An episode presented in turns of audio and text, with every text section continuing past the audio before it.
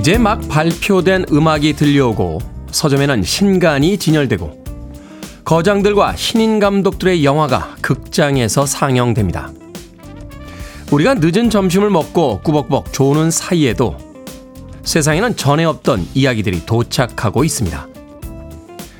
나이를 먹으면서 제일 먼저 생기는 변화는요, 새로운 것에 대한 호기심을 잃어버린다는 겁니다. 익숙한 음악을 듣고 예전에 보았던 영화들을 다시 보게 되죠. 젊은이들은 이런 우리에게 나이든 꼰대라고 말합니다. 억울하기도 하지만 언젠가부턴 고개를 끄덕이게 됩니다. 누군가의 이야기를 들으려 하지 않고 과거 속에만 머물러 있는 모습들이 오래전 우리가 닮고 싶어 하지 않았던 그때 어른들의 모습과 꽤 많이 닮아 있으니까요. 4월 27일 목요일 김태현의 프리웨이 시작합니다. 보컬 마스터 알자로가 피처링으로 참여했습니다. 샤카탁의 Day by Day 듣고 왔습니다. 빌보드 키드의 아침 선택 김태훈의 프리웨이 저는 클 태 자 쓰는 테디 김태훈입니다. 장세영님, 좋은 아침입니다. 이영민님, 안녕하세요, 테디. 이진숙님, 안녕하세요, 테디. 이가 아파서 잠을 못 잤습니다. 하셨습니다. 치통이 왔군요. 치과 치료는 가만히 있다라고 해서 저절로 낫는 법이 없습니다. 얼른 치과에 다녀오시길 바라겠습니다. 이진숙님. 자, 9175님, 테디 굿모닝입니다. 새소리에 잠이 깨요. 오랜만에 오프닝부터 들어요. 오늘도 즐거운 하루의 시작은 프리웨이와 함께 라고 하셨는데. 어디 사시는데 새소리에 잠을 깰 수 있습니까? 진정 부럽습니다.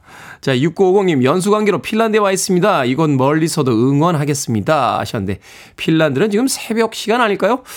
새벽 한 한두 시 정도 되지 않았을까 하는 생각이 드는군요. 6950님, 야, 가보고 싶다, 핀란드. 2551님, 테디, 저 오늘 생일이에요. 이젠 생일 챙길 나이는 지났지만, 그래도 항상 듣고 있는 테디한테 축하받고 싶습니다. 축하해 주실 거죠? 하셨는데, 생일 축하드립니다. 2551님, 생일 챙길 나이가 지나는 게 어디 있습니까? 매번 돌아오지만 지구상에 있는 모든 사람이 가지고 있는 기념일이지만 그래도 언제나 행복한 그날 생일 오늘 진심으로 축하드리겠습니다. 자, 그런가 하면 5632님께서 하차해야 할 물건이 한차 가득 왔습니다. 땀 좀 흘리고 커피 한 잔 하며 테디 방송 들어야겠네요. 하차할 때 볼륨 크게 해놓고 프리웨이 듣겠습니다. 라고 해 주셨습니다. 자, 목요일에 아침이 시작이 됐습니다. 아직 좀 이른 시기에 합니다만 그래도 부지런히 아침을 시작하시는 분들도 출근을 준비하시는 분들이 있습니다. 7시 7분에 가까워지고 있습니다. 아침 출근들 서두르시길 바라겠습니다. 자, 청취자들의 참여 기다립니다. 문자번호 샵 1061. 짧은 문자 50원, 긴 문자 100원, 콩으로 무료입니다. 유튜브로도 참여하실 수 있습니다. 여러분은 지금 KBS 2라디오 김태훈의 프리웨이 함께하고 계십니다. KBS 2라디오 yeah, 김태훈의 프리웨이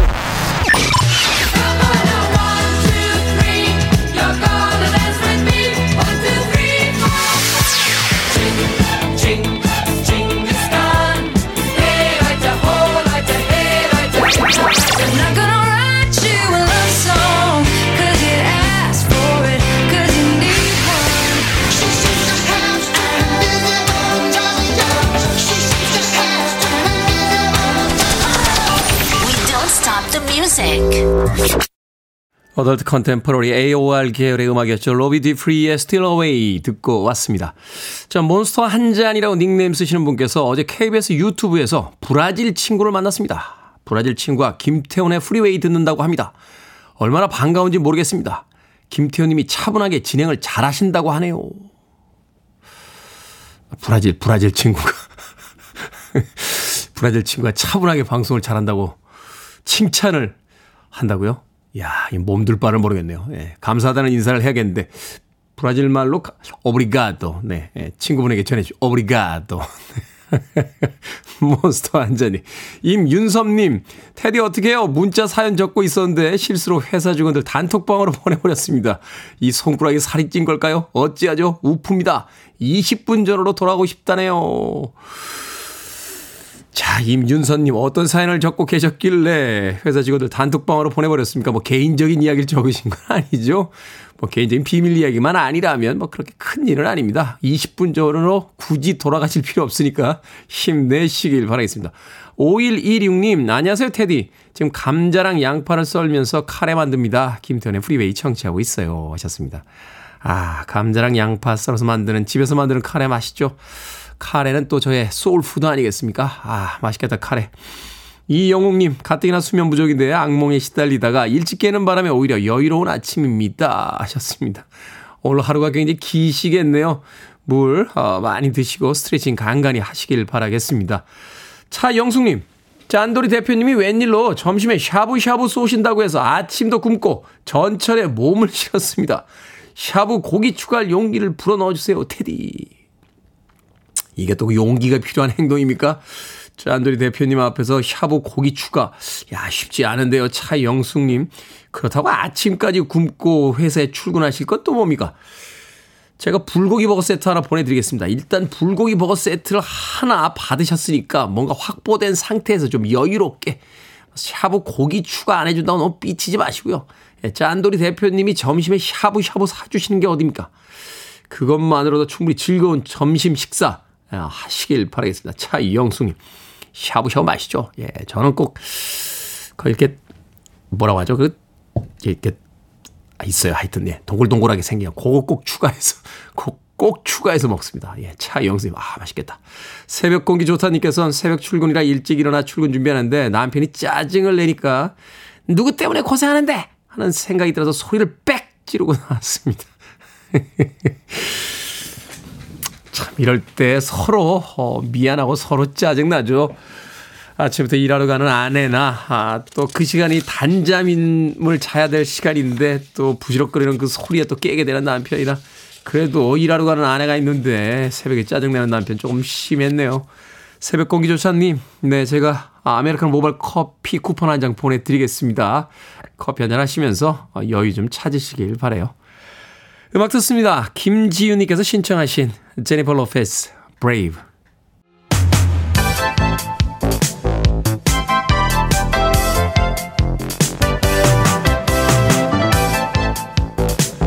이 시간 뉴스를 깔끔하게 정리해 드립니다. 뉴스 브리핑 캔디 전예현 시사평론가와 함께합니다. 안녕하세요. 안녕하세요. 전예현입니다. 자 어제 한미 정상회담이 있었습니다. 회담 내용 중에 어떤 부분을 주목해야 할까요? 예, 윤석열 대통령과 조 바이든 미국 대통령 현지 시간 26일 오전 백악관에서 약 80분에 걸쳐 한미 정상회담을 진행했고요. 공동 기자회견을 열었습니다. 주요한 내용을 한번 짚어보겠습니다. 첫 번째, 안보와 관련하여 새로운 개념의 대북 확장 억제 조치에 합의를 했는데요. 이른바 워싱턴 선언이 주목을 받고 있습니다. 핵 협의 그룹을 창설한다는 내용이 담겨져 있는데 대북 확장 억제를 강화해 미국이 제공하는 핵 우산의 실효성을 높이겠다는 취지입니다. 두 번째, 경제와 관련된 내용인데요. 정상회담에서 인플레이션 감축법, IRA와 반도체법에 관련된 공급망 이슈가 논의되었다라고 합니다. 그런데 이 부분을 놓고는 지금 좀 해석이 엇갈릴 수 있는 부분이 있는데요. 미국 인플레이션 감축법과 반도체법이 양국의 공급망 협력을 강화할 수 있도록 긴밀한 협의와 조율을 하기로 한다. 바이든 대통령의 발언을 보면 반도체와 배터리, 전기차 등 첨단 기술 분야에서 우리 기업이 투자와 사업 활동에 특별한 지원과 배려를 아끼지 않겠다라는 겁니다. 그런데 긴밀한 협의와 조율을 하겠다. 이건 이제 앞으로 하겠다. 이런 얘기 때문에 그러니까 구체적인 사안이 지금 나오지는 않은 거죠. 그렇습니다. 이제 원론적 수준이다. 이런 해석이 나오고 있고 바이든 대통령이 언급한 특별한 지원과 배려는 또 무엇이냐? 이 부분에 대해서도 앞으로의 좀 과정을 지켜봐야겠습니다. 이외에도 우크라이나 지원을 비롯한 이른바 글로벌 현안도 논의가 되었다고 하는데 윤 대통령의 회견 발언을 보면은요. 러시아의 우크라이나 침공과 같이 무고한 인명 피해를 야기하는 무력 사항은 어떠한 경우에도 정당화될 수 없다는 공동 입장을 확인하고 이것은 한미 간의 입장이라고 보통 해석을 할 수 있고요. 국제사회와 함께 우크라이나를 지원하기 위한 협력을 지속해 나가기로 했다. 라고 언급을 했습니다. 어, 앞으로의 뭐 평가를 지켜봐야겠고, 앞으로의 이제 윤 대통령의 일정을 봐야겠습니다만, 이 경제 분야에 대해서는 이제 원론적인 협의다라고 났기 때문에 앞으로 이 관련 법에 있어서 변화가 있을지 아니면 바이든 대통령이 언급한 특별한 지원과 배려는 무엇인지에 대해서는 추후 상황을 좀 지켜봐야겠습니다. 아직까지는 좀 추상적이군요. 뭔가 구체적인 사안들이 나오질 않았군요. 자, 반도체 시장 한판 매섭습니다. SK 하이닉스의 실적이 역대 최저치. 그러니까 말하자면 이제 마이너스죠. 적자 폭이 커지고 있어서 충격적이라고요. 예, 반도체 실적이 나오면 굉장히 많은 분들이 관심을 가질 수밖에 없는데요. 아, 좀 안타까운 소식이죠. 반도체 영업 실적 최악의 성적표다 이런 평가가 나오고 있습니다. SK 하이닉스 올해 1분기에 3조 4천억 원이 넘는 적자를 기록을 했습니다. 아, 뭐 엄청나군요. 예, 그리고 삼성전자 오늘 올해 1분기 성적표를 내놓을 전망인데 어, 언론의 지금 새벽 보도를 보면 반도체 부문에서만 4조 원 안팎의 적자를 냈을 것으로 예상된다. 이런 보도가 음. 나오고 있고요. 따라서 삼성전자가 감상 규모나 시기 등에 대해서 언급할지도 관전 포인트가 될 것이다. 이런 분석이 나오고 있습니다. 반도체 음. 수출과도 좀 연관이 되어 있습니다. 우리나라 주력 수출품인 반도체 가격 하락으로 수출에도 큰 영향을 미쳤다라는 통계도 지금 나오고 있습니다. 한국은행이 발표한 올해 3월 무역 지수 및 교역 조건에 따르면 3월 수출 금액 지수가 1년 전보다 13.5% 하락해서 6개월 연속 하락세를 보이고 있고요.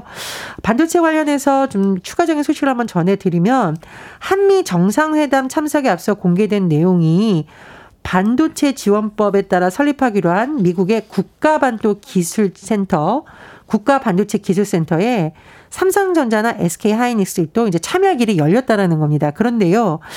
이 기술센터에 참여하는 것에 대해서도 긍정과 부정적 영향이 다 있을 수 있다라는 지금 분석은 이미 나오고 있는데 궁극적으로는 그 어떻게 만드는지 알려달라는 의미 아닙니까? 그러니까 이제 글로벌 반도체 연구 센터에 참여한다라는 의미인 점에서는 의미가 있습니다만 말씀해 주셨듯이 한국 기업이 여기에 참여하면 굉장한 민감한 국내 기술을 결국은 미국의 경쟁사와 공유해야 되는 것 아니냐 이런 우려도 나오고 있습니다. 자, 중대재해법 처벌 판결 중에 첫 번째 실형 선고가 나왔습니다. 예, 그것도 중대재해처벌법을 위반한 원청 대표에게 처음으로 실형 판결이 내려졌다는 점에서 지금 눈길을 끌고 있습니다. 일단 사건을 한번 살펴보면은요. 지난해 3월 경남 함안군에 위치한 한국제강 공장에서 하청업체 소속 노동자 A 씨가 떨어졌습니다. 크레인에서 떨어졌는데 아, 무게 1220kg 방열판에 다리가 깔려서 사망을 했습니다. 이 숨진 노동자의 이 어떤 대표이사를 맡고 있는 업체의 한국제강 그리고 도급 계약을 맺은 이 강백산업 소속 하청 노동자가 바로 이 숨진 노동자인데 법원의 판단 이 중대재해 처벌법 등 위반 혐의로 재판에 넘겨진 원청업체 대표에게 징역 1년을 선고하고 법정 구속을 했고요. 협력업체 대표에게는 징역 6개월과 집행유예 2년 그리고 법입인 한국제강에는 벌금 1억 원을 선고했습니다. 재판부가 노동 종사자의 안전을 위협하는 구조적 문제가 드러나 엄중한 처벌이 불가피하다라고 지적을 하고 있던데 노동계는 이 판결에 굉장히 의미를 두고 있는 반면에 경영계의 반응을 보면 너무 가혹한 처사다 이런 분석도 나옵니다. 이게 어떻게 예, 예방이 안 됩니까? 아, 계속해서 사람들이 죽어가는데. 자, 학폭 기록에 대한 아, 대입 전형에 반영될 예정이라고요? 예, 서울대, 고려대를 비롯한 전국 21개 대학이 2025학년도 대입 정시 모집 전형에 학교 폭력 조치 사항을 반영하기로 했습니다. 한국교육 대학교육협의회가 이런 내용을 발표를 했는데요. 수능 위주 전형에서 학교 폭력을 반영하는 대학은 올해 서울대, 세종대, 홍익대를 비롯한 다섯 곳이었는데 여기에 고려대, 건국대, 한양대를 비롯한 16곳이 추가돼 모두 21개 대학이 된 겁니다. 감점별 등 구체적인 반영 사항은 내년 5월 말 개별 대학들이 모집 요강을 통해 발표할 예정이고요.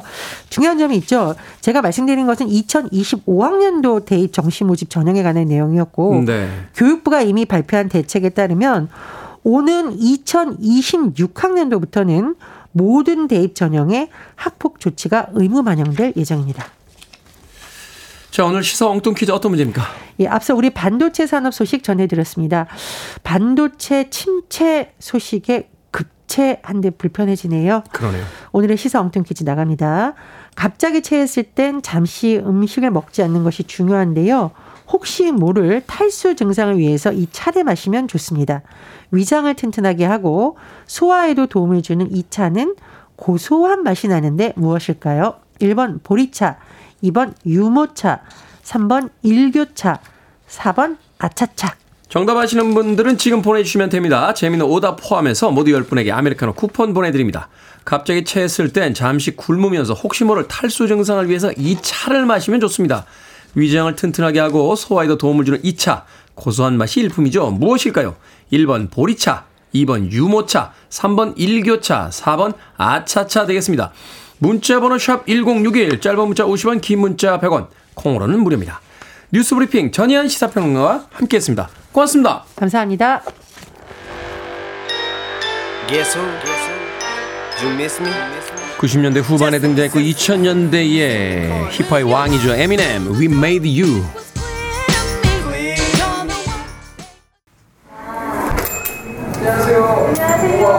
어느 봄날 큰 상자와 함께 낯선 카페에 들어선 태훈 씨. 직접 여기까지 와주셨네요. 제가 와야죠, 그래. 아예 생각지도 못했습니다. 제가 남겨져 있는 커플. 요거 받으러 오신 분들도 있더라고요. 아, 그래요? 방송의 영향이 정말 있더라고요. 너무 감사합니다. 네, 고맙습니다. 찾아가는 방송. 매일 아침 7시 KBS 2라디오 김태훈의 프리웨이. 사라벨리스의 러브송 듣고 왔습니다. 자, 오늘의 시사 엉뚱 퀴즈. 급체했을 때 탈수를 막기 위해 마시면 좋은 차는 무엇일까요? 고소한 맛이 일품입니다. 정답은 1번 보리차였습니다. 보리차. 2074님 보리차라고 하셨고요. 7376님 영차. 다 같이 영차. 힘내서 오늘 하루도 힘차게 시작. 이라고 또 응원의 메시지까지 보내주셨습니다. 6055님 내 차. 내 차만 손님이 없나요? 2시간 동안 손님 2명에 9,300원이라니. 개인 택시 하시는 것 같은데 아니면 또 회사 택시 하시나요? 6055님. 조금 지나면 아, 손님들이 넘쳐날 겁니다. 힘내십시오. 지금 7시 40분 지나고 있으니까 이제 출근 시간에 좀 늦으신 분들이 택시로 또 몰리지 않을까 하는 생각이 듭니다. 전나영님, 으라차차, 오늘 하루도 테디와 함께 힘차게 시작합니다. 하셨고요. 송나겸님께서는 우렁차, 김태훈 목소리가 우렁차라고 해 주셨습니다. 고맙습니다. 방금 소개해드린 분들 포함해서 모두 10분에게 아메리카노 쿠폰 보내드리겠습니다. 당첨자 명단 방송이 끝난 후에 김태훈의 프리웨이 홈페이지에서 확인할 수 있습니다. 콩으로 당첨되신 분들 방송 중에 이름과 아이디 문자로 알려주시면 모바일 쿠폰 보내드립니다. 문자 번호는 샵 1061, 짧은 문자는 50원, 긴 문자는 100원입니다. 그리고 오늘 또 특별한 티켓 준비했습니다. 뮤지컬 티켓 신청해 주세요. French 오리지널 뮤지컬 내한 공연 나폴레옹. 장소는 서울 경희대고요. 하루는 두 분 추첨해서 티켓 두 장씩 하루에 네 장 보내드립니다. 5월 9일 화요일 아니면 5월 16일 화요일 중에서 어, 원하시는 날짜 적어서 문자로만 아, 신청해 주시면 됩니다. 문자 번호 샵 1061, 짧은 문자 50원, 긴 문자 100원입니다. 자, 다음 주 화요일까지 평일에 계속 신청 받을게요. 주말에는 안 받습니다. 평일에 계속 신청 받겠습니다. 당첨자 명단 홈페이지에서 확인하시길 바랍니다. 자, 뮤지컬 티켓 이벤트 진행하니까 뮤지컬에서 음악 한 곡 골라봤습니다. 뮤지컬 체스 중에서 엘레인 페이지와 바브라 딕슨이 함께한 I Know Him So Well.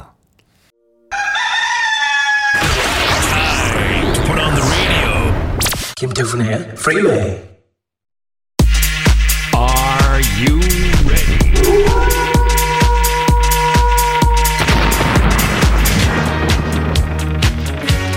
성진님의 표현에 따르면 오늘도 찰떡 같은 고민 해결 결정은 해드릴게 신세계 상담소. Barbara Streisand. 2803님 남편이 어릴 때 못 갖고 놀아서 너무 사고 싶다는 게임기를 사줄까요? 아니면 말까요? 남편은 41살입니다. 사줍시다. 지금 안 사주시면 51살 때 또 사달라고 합니다 김효영님 둘째 임신했는데 태명 골라주세요. 기쁨이라고 할까요? 아니면 쑥쑥이라고 할까요? 쑥쑥이 기쁨이는 우리가 기쁜 거고요. 쑥쑥이는 아이가 쑥쑥 자라는 거고요. 강예빈님 제가 냉면을 좋아하는데요. 냉면을 먹을 때 처음부터 곱빼기로 시킬까요? 아니면 먹어보고 사리를 추가하든지 말든지 할까요? 참고로 만두는 꼭 시킵니다 먹어보고 살이 추가합시다. 먹는 동안 주방에 있는 살이 어디 안 가요. 1441님, 양조 위에 새 영화를 보러 가고 싶은데 중3 아이 시험 기간입니다. 공부는 알아서 하는 거니까 저녁 차려놓고 영화 보러 갈까요? 아니면 옆에 있어 줄까요? 저녁 차려놓고 영화 보러 갑시다. 아이는 아이의 인생이 있고요. 우리는 우리의 인생이 있습니다.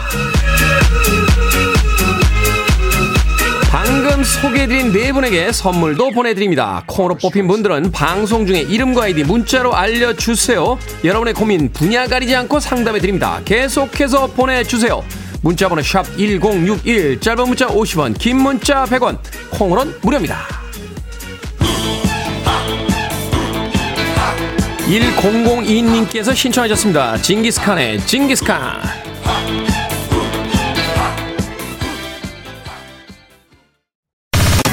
Listening to one of the best radio stations around. You're listening to 김태훈의 Freeway.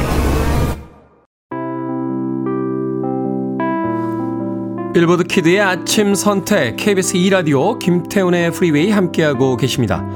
1부 끝곡은 5868님의 신청곡이에요. 닐 다이몬드의 Song Sung Blue 듣습니다. 저는 잠시 후 2부에서 뵙겠습니다.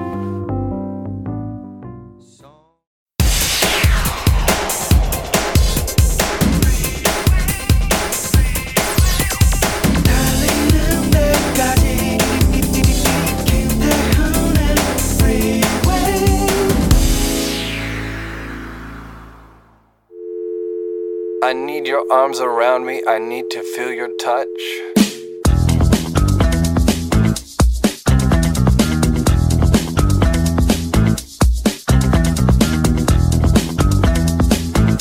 나와 다른 생각을 가진 사람을 이해할 수 없다고 나무라기보다는 그와 나의 관점에는 차이가 있다는 사실을 인정하는 편이 누군가를 이해하고 받아들이는데 가장 좋은 방법이겠죠. 사람의 생긴 모습이 다른 만큼 세상에는 수많은 관점이 존재한다는 것은 어쩌면 너무나 당연한 것입니다.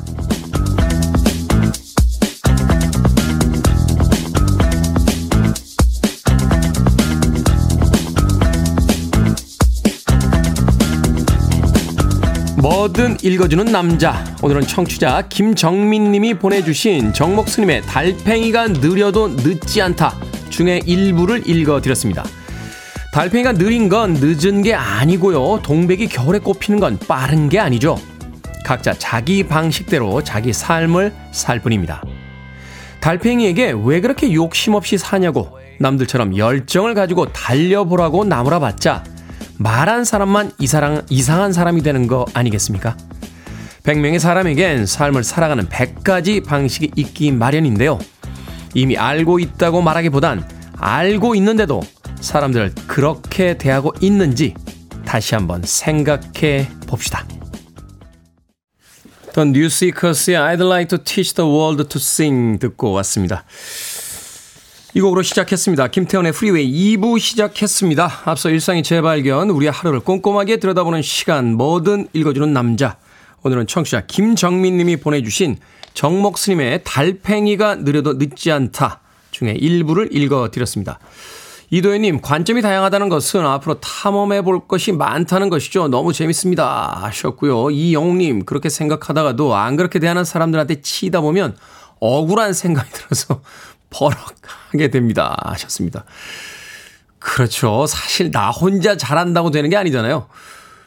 세상을 대하는 태도도 좀 옆에서 장단을 맞춰줘야 되는데, 우리가 왜 운전할 때도 그렇지 않습니까? 나 혼자 교통법규 칼같이 지키고 간다고 해서 안전운전이 되는 게 아니라, 뒤에 사람은 막 답답하다고, 어, 규정 속도 60km밖에 안 되는데도 막 그 레이싱 하듯이 막 앞으로 달려가는 그런 사람들 굉장히 많습니다.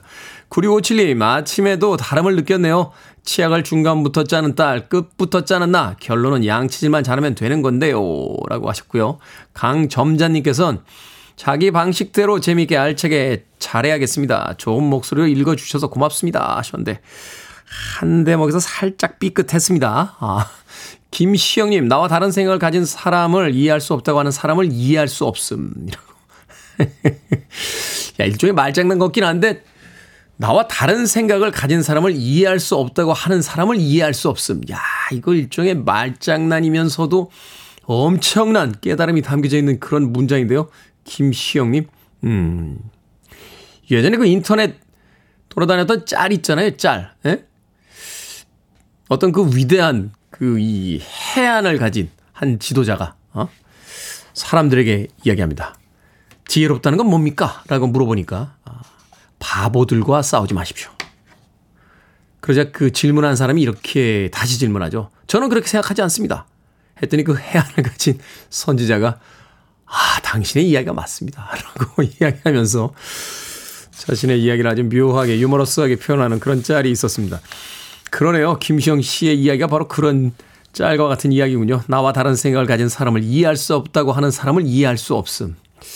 계속되는 반복적인 모순 속에서 무엇인가 큰 생각을 다시 한번 해보게 됩니다. 자, 뭐든 읽어주는 남자, 여러분 주변에 의미 있는 문구라면 뭐든지 읽어드립니다. 김태훈의 프리웨이 검색하고 들어오셔서 홈페이지 게시판 사용하시면 됩니다. 말머리 뭐든 달아서 문자로도 참여 가능하고요. 문자번호 샵 1061, 짧은 문자는 50원, 긴 문자는 100원, 콩으로는 무료입니다. 오늘 채택된 청취자 김정민님에게 촉촉한 카스테라와 아메리카노 두 잔 모바일 쿠폰 보내드리겠습니다.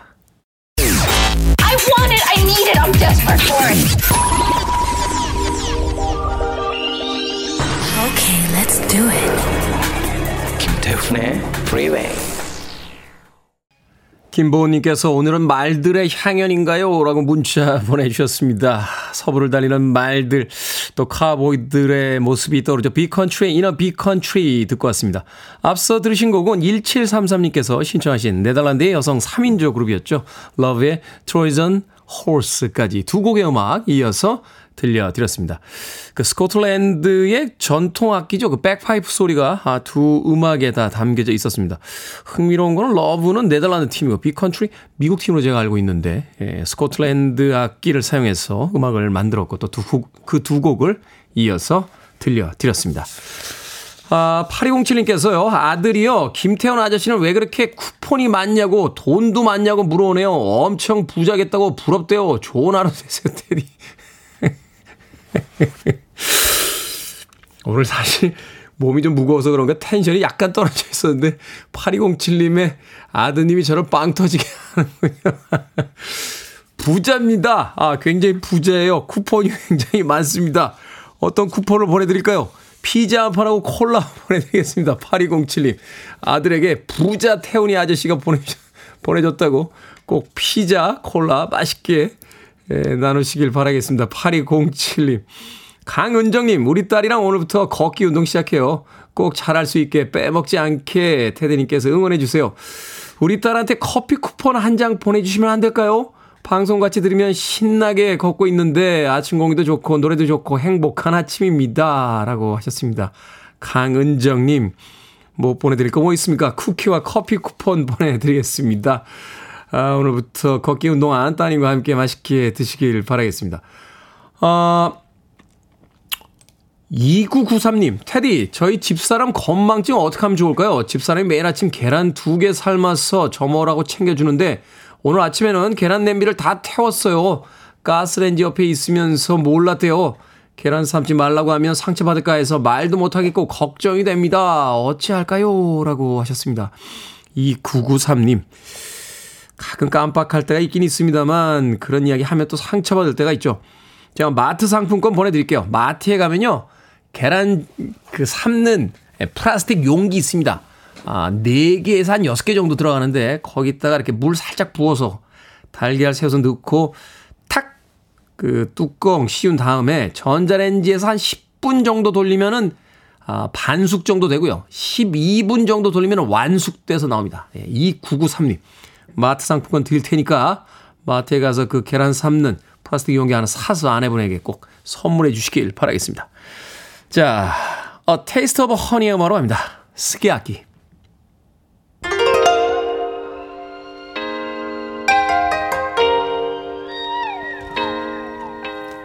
아, Big Country. 아까 Luv'와 함께 이어드린 Big Country는 스코틀랜드 밴드였군요. 정정하겠습니다.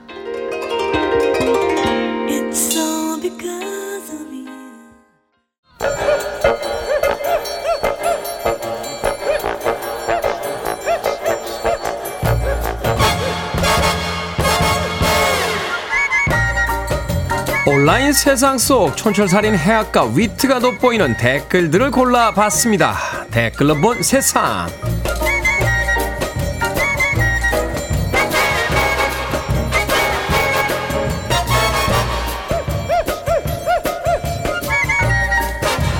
첫 번째 댓글로 본 세상 한 아이돌이 팬 사인회에서 팬의 항의를 받고 눈물을 흘렸습니다.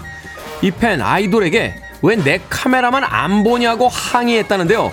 다른 팬들의 불만이 쏟아지자 SNS를 통해 무리한 일정을 소화하며 피로감이 누적됐는데 카메라를 안 봐주니 섭섭했다며 사과했다는군요. 여기에 달린 댓글들입니다. TT황님, 스타가 나를 몰라봐도 응원해주는 게 팬심 아닙니까? 저 정도 소유욕을 표현할 정도면 스토킹 아닌가요? YC님, 아이돌 겉으로 보기엔 화려해 보이지만 정말 극한 직업이에요. 미국 SNL에 출연했던 저스틴 팀벌레이크가요, 제작진들이 무리한 요구를 하자 이렇게 대답한 장면을 본 적이 있습니다. 아이돌도 해봤는데 뭘 못하겠어요. 야, 아이돌 극한 직업이네요.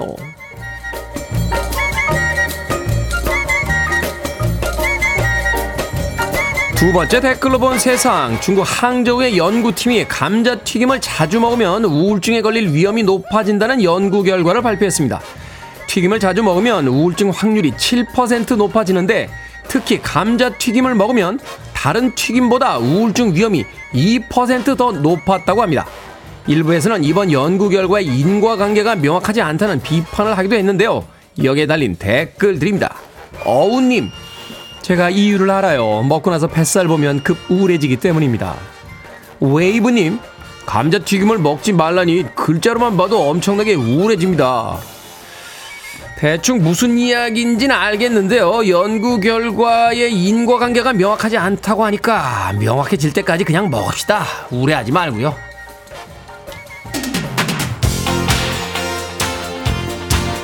제네시스입니다. 인비저블 터치.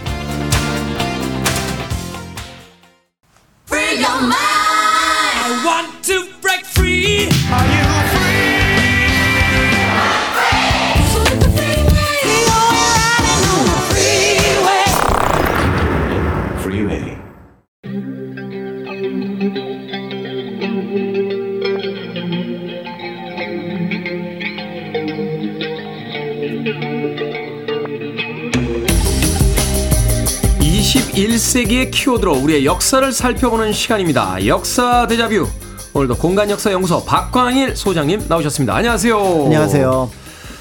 최근에 우리 주변에 참 안타까운 죽음에 대한 소식이 많습니다. 참사로 기록되는 죽음도 있고요. 또 개별적인 죽음들도 소식으로 이어지고 있는데 이 먼저 떠난 일을 기억하고 충분히 애도하는 법에 대해서 다시 한번 생각해 보게 됩니다. 이 죽음을 대하는 태도들도 각기 다른 것 같아요. 네. 그래서 선조들은 이 죽은 일을 어떻게 기록하고 추모했는지 오늘 이 시간을 통해서 좀 알아보도록 하겠습니다. 네, 어, 최근 이와 관련해서 살펴볼 수 있는 내용이 이제 경기도 박물관에서 전시가 되고 있는데요. 네. 어, 지석에 대한 특별전입니다. 지석. 네, 그래서 그 제목을 조금 더 정리해 보면 경기 사대부의 삼 지석 이렇게 돼서 5월 말까지 이제 열린다고 하는데요. 어, 지석은 이제 간단하게 정리를 하면은 무덤에 묻힌 죽은 사람에 대한 기록 이렇게 볼 수가 있습니다. 네. 어, 요즘은 이제 그 죽은 사람에 대한 것들을 대체로 묘비로 정리하고 있지만 그렇죠. 역사 속에서는 지석이 굉장히 많이 등, 등장을 했는데요. 어, 앞에서 말씀드렸던 것처럼 이게 무덤에 묻히는 거기 때문에 장례를 마치는 마지막 시- 시기에 매장할 때 같이 묻게 됩니다. 그런데 여기에 이제 보통 몇 가지 규칙이 정해져 있는데 어, 죽은 이의 성명, 관직, 가계, 생물 연대, 장지, 행적 이런 것들을 기록을 하게 되는데요. 이제 이렇게 그 지석을 묻는 이유는 어 묘비는 나중에 어떤 이유로 이제 사라지게 되더라도 그 무덤의 주인공이 누구인지 그리고 그 사람이 어떤 인물인지 이런 것들을 알기 위해서 이 지석을 묻었다 이렇게 볼 수가 있습니다. 어, 지석은 이제 역사 속에서 조금 다양한 이름으로 등장을 하는데요. 말씀드렸던 지석뿐만 아니라 묘지, 이제 글자를 뜻하는 지자가 있고요. 네. 그다음 묘지명 분기 이렇게 이제 등장을 하게 되는데 지석에 새긴 글을 묘지라고 하기 때문에 물건의 하나로 볼 때는 이제 지석으로 보시면 조금 더 정확하게 보실 수 있을 것 같습니다. 아, 그렇군요. 좀 더 이제 포괄적이면서 정확한 그 용어는 지석이라고 이제 부르는 게 맞다. 그렇습니다. 네. 아, 이 지석은 언제부터 등장했습니까? 어, 지석 같은 경우는 이제 역시 중국에서 처음 시작된 것으로 보여지는데요. 중국 한나라 때 처음 이 모습이 보이고 그 다음에 좀 유행을 했던 거는 위초고 삼국시대 때 네. 어, 유행을 했던 것으로 보이는데 우리나라에서도 가장 최초의 기록은 삼 국시대 때 등장을 합니다. 삼국시대. 네, 그 고구려 같은 경우는 안악서문에서 이제 동수라는 인물의 지석이 이제 발견이 됐고요. 네. 이제 가장 널리 알려진 거는 이제 백제 무령왕릉 지석 아, 이런 그렇군요. 것들을 볼 수가 있습니다. 어, 고려 때에 이르게 되면은 지석이 굉장히 이제 조금씩 유행을 했던 것 같아요. 한 수백 개 정도의 지석이 발견이 됐고요. 수백 개의 지석. 네, 조선시대 같은 경우는 조사를 하기 시작하니까 수천 개의 지석. 고향, 음. 파주, 뭐 남양주 이런 곳에서는 굉장히 많은 지석들이 나오고 있어서 그 내용이 전해지고 있습니다. 그런 면에서 이제 조선시대 사대부들에게 이 지석은 좀 일반적이었던 것으로 보여지게 되는데요. 어, 처음에는 이제 돌에 새기던 것이 이제 도자기로 많이 만들게 되면서 아, 도자기로? 네. 그래서 조선 쪽에 이제 청화백자라든지 분청사기 아. 이런 것들로 이제 지석을 만들게 되고요. 어, 도자기로 만들다 보니까 모양도 다양해집니다. 넓적한 판 모양이던 것이 원판, 벼루, 항아리, 어, 심지어는 이제 그릇 모양. 의 이제 지석으로서 이제 음. 등장을 하는 경우도 있는데요. 예를 들어 이제 조익이라고 하는 인물은 그 지석을 이렇게 살펴봤더니 16개의 판으로 나와서 음. 어떤 의미에서 보면 거의 무슨 연대기 같은 기록들이 네. 그 안에서 이제 발견이 되기도 했습니다. 단순하게 그 사람 이름이라든지 뭐 저 생년월일 이런 것들이 아니라 그 살아온 일, 그 일대기 전체를 다 이렇게 기록을 해서 묻었다는 거군요. 그렇습니다. 어. 그리고 이제 보통 많이 알려져 있지는 않지만 조선 왕릉에도 당연히 지석이 음, 있습니다. 있겠죠. 그래- 있겠죠. 그래서 이제 조선 왕릉 보면은 이제 넓적한 큰 돌, 보통 이제 민간에서 상석이라 그러는데 왕릉에서는 혼유석이라고 하는데요. 음. 이 혼유석 밑에 지석이 있습니다. 아, 생각해보니까 그러네요. 우리나라에서 이제 묘비라고 해서 그냥 이름과 이렇게 좀 어떤 누구인지만 밝히는 정도만 있는데 유럽의 그 공원묘지 같은 데 갔을 때 보면 그 넓적한 판에다가 그 사람의 어떤 자녀들 이름도 쓰고 뭐 언제 결혼했고 뭘 했고 뭐 이런 걸 다 기록해 놓은 그렇죠. 런 묘비들을 가끔 본 적이 있거든요. 지석이 그 역할의 일부분을 아. 상당히 이제 감당을 한다라고 볼 수가 있는 거죠. 그렇군요. 지금까지 남아 있는 지석들 중에서 굉장히 많은 지석들이 이제 있다라고 하셨는데 특별히 소개해 주실 만한 것이 있다면요. 네, 아무래도 이제 지석 가운데 앞에서 잠깐 말씀드렸던 것처럼 이 무령왕릉에서 나온 무령왕과 왕비의 지석 이 가장 중요한 어떤 역사 유물이 아닐까 이렇게 꼽을 수가 있습니다. 네. 어, 삼국시대 특히 고구려나 백제의 경우 무덤이 이제 굴식 돌방 무덤이어서 이게 도굴 당하기 굉장히 쉽고요. 그런 면에서 우리가 나중에 이 무덤을 찾아냈는데도 이게 누구의 무덤인지를 몰라서 음. 결국 그 동네 이름이거나 전해지는 누구누구의 왕릉 요 정도로 평가를 합니다. 어, 그나마 이제 도굴하기 어려운 신라의 무덤이라고 하더라도 이분들이 당시에는 누군지 알았을지 모르는데 네. 지석을 묻질 않았어요. 아. 그러니까 어 예를 들어 이제 경주에 155호분을 발굴을 해봤는데 네. 누구의 무덤인지는 알 수가 없고 천마도가 나왔으니까 문화재위원회에서 이 무덤은 이제부터 천마총으로 부르자. 음. 요 정도까지밖에 나오지 않았던 부분들이 있는데 이 공주의 무령왕릉은 그 당연히 이제 도굴되지 않은 무덤이기도 하지만 이 내용 안에서 발굴됐을 때 딱 무령왕과 무령왕비라는 것들이 명확하게 이제 밝혀졌고요. 네. 무엇보다도 이 무령왕에 관련된 기록들이 거기도 어 굉장히 한 200여 자의 글자로 적혀 있는데 거기에 보면은 사마라는 이름이 등장을 합니다. 사마. 그러니까 그 무령왕의 이름이 사마예요. 아, 무령왕의 이름이 사마예요? 네, 그런데 그게 삼국사기에 나와 있습니다. 휘는 사마요. 이렇게 딱 오. 정리가 되어 있으니 그럼 딱 맞아 떨어지니까. 그렇죠. 그러니까 여태까지 이제 우리가 삼국사기나 삼국유사 기록을 볼 때 이게 어디까지 맞는 건가 음. 고민을 했었는데 이 지석을 통해서 거꾸로 삼국사기라는 기록이 굉장히 정확하구나 이런 것들을 알 수 있겠다는 점. 그러네요. 이제 책으로 쓰여져 있는 것만 우리가 보면서 이게 과연 기록이 정사인가? 다 맞는 건가라고 했는데 실제로 그 쓰여진 대로의 유물이, 유물이- 발견되니까. 그렇죠. 아. 그런 면에서 볼 때 그게 무령왕의 무덤이라는 걸 확인한 것도 중요하고 또 고대 기록의 어떤 삼국유사, 삼국사기의 어떤 신빙성 이런 것들을 높여주는 데도 중요하다는 그런 의미를 음, 가질 네. 수가 있을 것 같습니다. 그렇군요.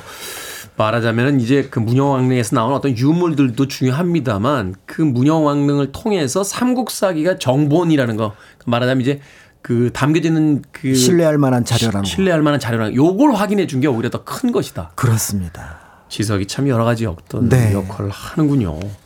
자, 오늘 또 새로운 것을 하나 알게 됩니다. 아, 묘비와는 또 다른 지석에 대해서. 음악 한 곡 듣고 와서 더욱더 자세한 이야기들 여쭤보도록 하겠습니다.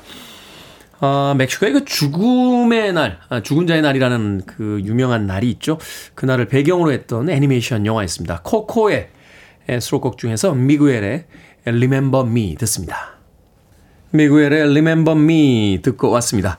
Billboard Kid의 아침 선택, KBS 2라디오, 김태훈의 프리웨이, 역사 데자뷰, 박광일 소장님과 함께 오늘 조선시대와 또 우리 역사 속에서의 이 죽음을 애도하는 방식에 대한 이야기 나눠보고 있습니다.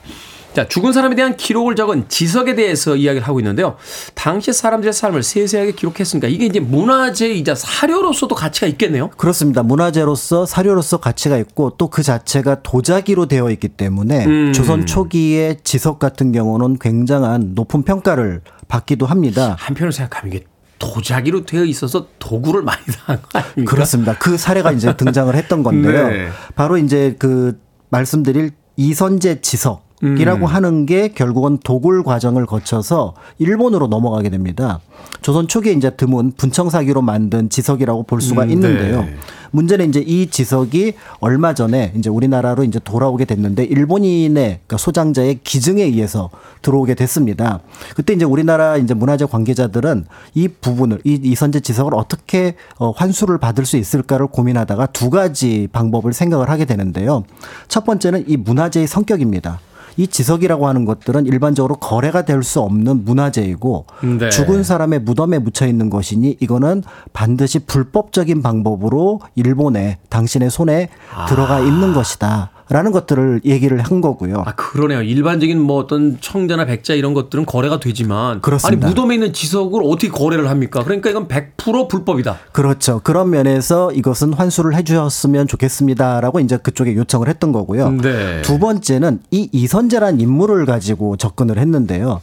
어, 조선 초기에 이제 그 세종 세조년간의 집현전 학사로도 활동, 활동을 했고 네. 또 예조에서 외교 업무를 보기도 했습니다. 음. 그래서 이제 대마도 관련해서 여러 업무를 처리하면서 대마도에 예를 들어 이제 그 통역관이 왔는데 어려움이 있었을 때 도와주기도 했었다라는 기록이 남아 있고요. 네. 무엇보다도 그의 아들 다섯째 아들이 나중에 통신사로 대마도에 갔다가 거기에서 순직 을 하게 됩니다. 아. 그래서 나중에 이제 돌아오긴 했지만 이런 내용들이 이제 기증자 어, 그 원래 일본인 소장자에게 전달이 되니까 네. 아 그렇군요라고 얘기를 하면서 첫 번째 두 번째가 모두 마음에 걸렸던 거죠. 음, 음. 결국은 이 묘지를 한국에 반환을 하면은 지석을 반환을 하면은 자연스럽게 그 돌아간 다섯째 아들 의 영혼도 같이 돌아갈 것 같습니다. 네. 이렇게 해서 이제 반환을 받게 되었다는 점. 이런 면들이 이게 이제 문화재로서도 의미를 있지만 또 지석이라고 하는 것이 독특한 어떤 성격을 가진 문화재이기 때문에 가능했던 어떤 반환의 어떤 과정이 아니었을까 이렇게 음. 보고 있습니다. 그래서 나름 양심적인 일본 소장자였네요. 네, 이분이 굉장히 이제 그 여러 부분에서 소장을 하고 있고 음. 또 이제 그런 어떤 것들을 잘 알고 있는 분이었다고 볼 수가 있는 거죠. 네. 그렇죠. 다른 건 모르겠습니다만 묘지에서 그 사람의 어떤 일생을 이야기한 지석을 그걸 묘지에서 도구를 해서 가져다가 자기 집 진열대에다 갖다 놓는 게 도대체 무슨 무슨 행위들인지 네. 참 답답하네요. 이 지석은 사실 그런 의미에서 본다라면 이게 도구를 사실도 알기가 쉽지가 않네요. 무덤 안에 들어가 있었던 그렇죠. 거잖아요. 그러니까 이게 미선제 집안 후손도 나중에 이게 도굴됐다는 걸 몰랐습니다. 왜냐하면 이게 무덤 아. 안에 묻어놓는 것이기 때문에 거기를 잘 정리를 해놓고 가면은 실제로 이 상황을 모르는 경우가 종종 있는 거죠. 음. 그래서 현재 이제 박물관에 있는 지석들 같은 경우는 대체로 이제 이장을 하는 과정 속에서 네. 등장한 말 만들 어, 찾아낸 지석인 경우가 종종 있습니다. 그렇군요. 문화재로라도 이렇게 지석을 박물관에서 따로 보관하게 되면 동일한 글자를 다른 데서 적어서라도 꼭 묘지 안에다 이렇게 좀 놔주셨으면 하는 바람을 가져보네요. 아마 그렇게 많이들 하실 겁니다. 그렇게 하겠죠. 네, 네. 네. 자, 그렇다면 이 지석에 남아 있는 기록, 이게 이제 그 개인에겐 개인의 기록일 수 있겠습니다만, 우리가 그 시간으로부터 수백 년이 흐른 뒤에 다시 보게 되면 이게 이제 역사적인 어떤 사건, 사고들을 기록한 기록일 수도 있는 거잖아요. 그렇죠. 그 과정에서 이제 중요한 어떤 역사적인 인물을 찾아내는 경우도 종종 있는데요. 네. 어, 최근에 이제 1791년 진산 사건으로 이제 알려진 시내바퀴에서 숨진 윤지충 권상현의 유해를 찾았다. 이런 기사가 등장한 적이 있습니다. 아. 그러니까 유해를 찾은 장소는 전라북도 완주군 이서면 일대가 되는데요. 어 먼저 이제 신유박해에 대해서 간단하게 설명을 드려야 될 것 같습니다. 전라도 진산, 지금 이제 충청도 금산인데요. 여기에서 이제 윤지충이라는 사람이 모친상을 당한 겁니다. 그런데 음. 어 일반적인 유교식 제례를 지낸 것이 아니라 신주를 태워서 묻고 제사도 지내지 않았던 거죠. 카톨릭 신자였습니다. 카톨릭 의식을 따른 거군요. 그렇습니다. 그리고 실제로 이렇게 했던 것들은 또 모친도 카톨릭 신자였기 때문에 어떤 의미에서 보면 유언을 따른 거라고 볼 수가 있는데요. 네. 결국 이제 윤지충은 강상의 죄를 어긴 중죄인으로 고발당하게 되니까 사실은 이런 문제가 발생을 하면은 사실은 진상 군수도 같이 처벌을 받거든요. 네. 그러니까 그 군수였던 신사원 같은 경우가 제발 이러지 말고 내가 한번 봐줄 테니까 유교식으로 제사를 지내라. 다시 한번. 라고 하지만 고집을 꺾지 않으면서 이제 이게 문제가 됩니다. 그런 가운데 윤주총의 고종사천이었던 권상현도 동일한 행동을 하게 되니까 결국 권상현 역시 주변 사람들에게 고발을 당하게 되고요. 네. 당대가 이제 그 정조의 어떤 그 통, 어, 제위 기간이었습니다. 정조. 정조 같은 경우는 서학에 대해서 굉장히 어떻게 보면 너그러운 정책을 펼쳤지만 네. 양반이었던 윤지충과 권상현의 문제는 이거는 그냥 넘어갈 수 없다고 판단을 그 해서 지도층의 어떤 그 당시로서 이제 도덕적인 해이다 이렇게. 그렇습니다. 그런 면에서 볼 때 이 두 사람은 이제 처형을 당하게 되는데요. 처형 당한 곳은 전주 가명에 되고 그다음에 이제 그 시신이 어디엔가 묻혔고 음. 이런 기록까지 남아 있게 됩니다. 그래서 나중에 이제 카톨릭에서는 이들이 처형 당했던 전주 가명에다가 전동 성당을 세우게 되는데요. 네. 그런데 문제는 이제 무덤은 찾지 못한 상황이었다가 이제 최근에 이 무덤이 있을 만한 곳을 추정하는 과정 속에서 이 두 사람의 유해를 이제 발견을 하게 됩니다. 아, 이게 이제 그들의 유해라는 걸 알게 되는 것이 지석의 또 역할인가요? 그렇습니다. 사실 이제 여기 이제 발굴에 참여했던 분들은 몇 가지 배경 자료들을 염두에 두었는데요. 네. 예를 들어 죽을 당시 이들의 나이, 그다음에 이제 그 당시 처형의 흔적, 음. 그리고 집안 사람들의 유전 정보와 그다음에 발굴한 유해의 유전 정보를 비교하는 과정 이런 것들을 거쳤다고 합니다. 네. 그런데 사실은 이거는 어디까지나 확률을 높일 뿐이지 명확하게 이 사람이다라고 할 수는 없는 부분이었는데 같이 발견된 게 뭐냐면 그릇 하나가 발견됐는데 이게 바로 지석이었습니다. 백자 그릇 모양의 지석. 결정적이군요. 네, 여기에 어. 이제 윤지충 권상현에 관련된 기록을 누군가가 나중에 묻게 되면서 같이 이 지석 역할로 묻게 되면서 그 죽은 인물들이 누군지를 이제 파악을 하게 됐고요. 네. 그래서 우리 역사 속에서 굉장히 중요한 인물로 등장했던 두 사람의 무덤을 확인하는 과정을 이 지석이 어떻게 보면 큰 역할을 했다라고 볼 수가 있습니다. 음. 그리고 이제 그 지석과 관련해서 사실은 이제 오늘 많은 내용들 중에서 일부만을 말씀드렸는데 이 지석을 보면은 몇 가지 형식이 있는데 그 사람의 어떤 일생을 적지만 맨 마지막에 항상 뭐가 들어가냐면 그 사람의 일생을 시로 정리를 합니다. 아, 시로. 네. 그래서 어, 항상 멋지네요. 그 어. 지석 끝에는 시가 들어가 있거든요. 그래서 이 사람의 쭉 뭐 일생에 이렇게 하다가 아름답고 그 사람의 사랑스러운 그 사람의 삶은 뭐 이러이러했는데 그게 시로 쭉 정리가 되, 음. 되어 있는 걸 보게 되면은 사실은 이제 우리는 아직 지석을 쓰진 않지만 만약에 지석 비슷한 걸 쓴다고 한다 그러면 자신의 일생을 시로 적는다면 그 시가 어떤 모습이 될지를 이 지석을 통해서 생각해 보게 되면 삶과 죽음에 대한 의미를 음. 다시 한번 생각해 볼 수 있지 않을까 하는 생각이 들어서요. 자기의 일생 기록으로 나오는 거니까. 그렇습니다.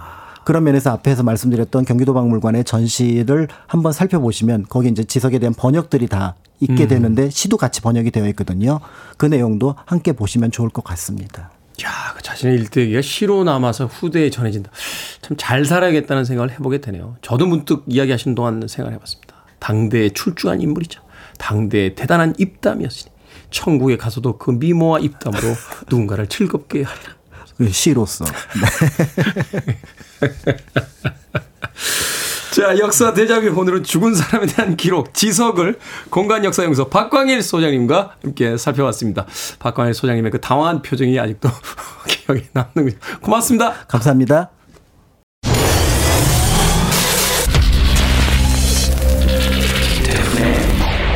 Freeway.